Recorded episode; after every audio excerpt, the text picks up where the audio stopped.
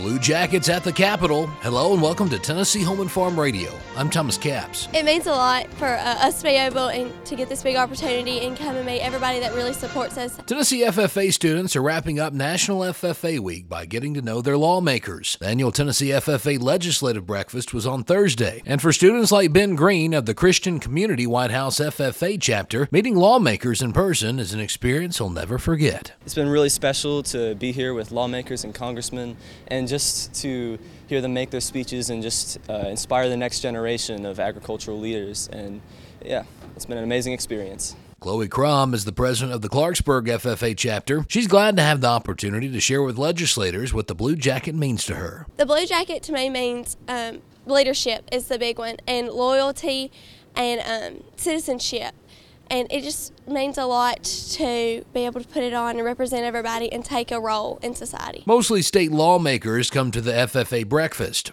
But both Congressman John Rose and U.S. Senator Bill Hagerty were there this year. Hagerty, a former FFA member himself, sees such value in what FFA teaches our youth. It really is a rewarding organization, and as I looked across the audience today, all I saw was promise. Serving the United States Senate right now, I can tell you, we need strong leadership coming up through the pipeline. And again, I feel so optimistic to see these young people here today. I just think it's really, you know, exciting to be here and just hear about just how God's working in Tennessee through the, through the FFA and how so many people have such good career opportunities in the future by just being in the FFA and doing this education is just going to take us really far in our lives. And it's just really great to have this education as an opportunity. It's not every day you get to speak to them, so when you speak to them, you know, you want to make an impact. FFA students today taking their place in the ag industry for tomorrow.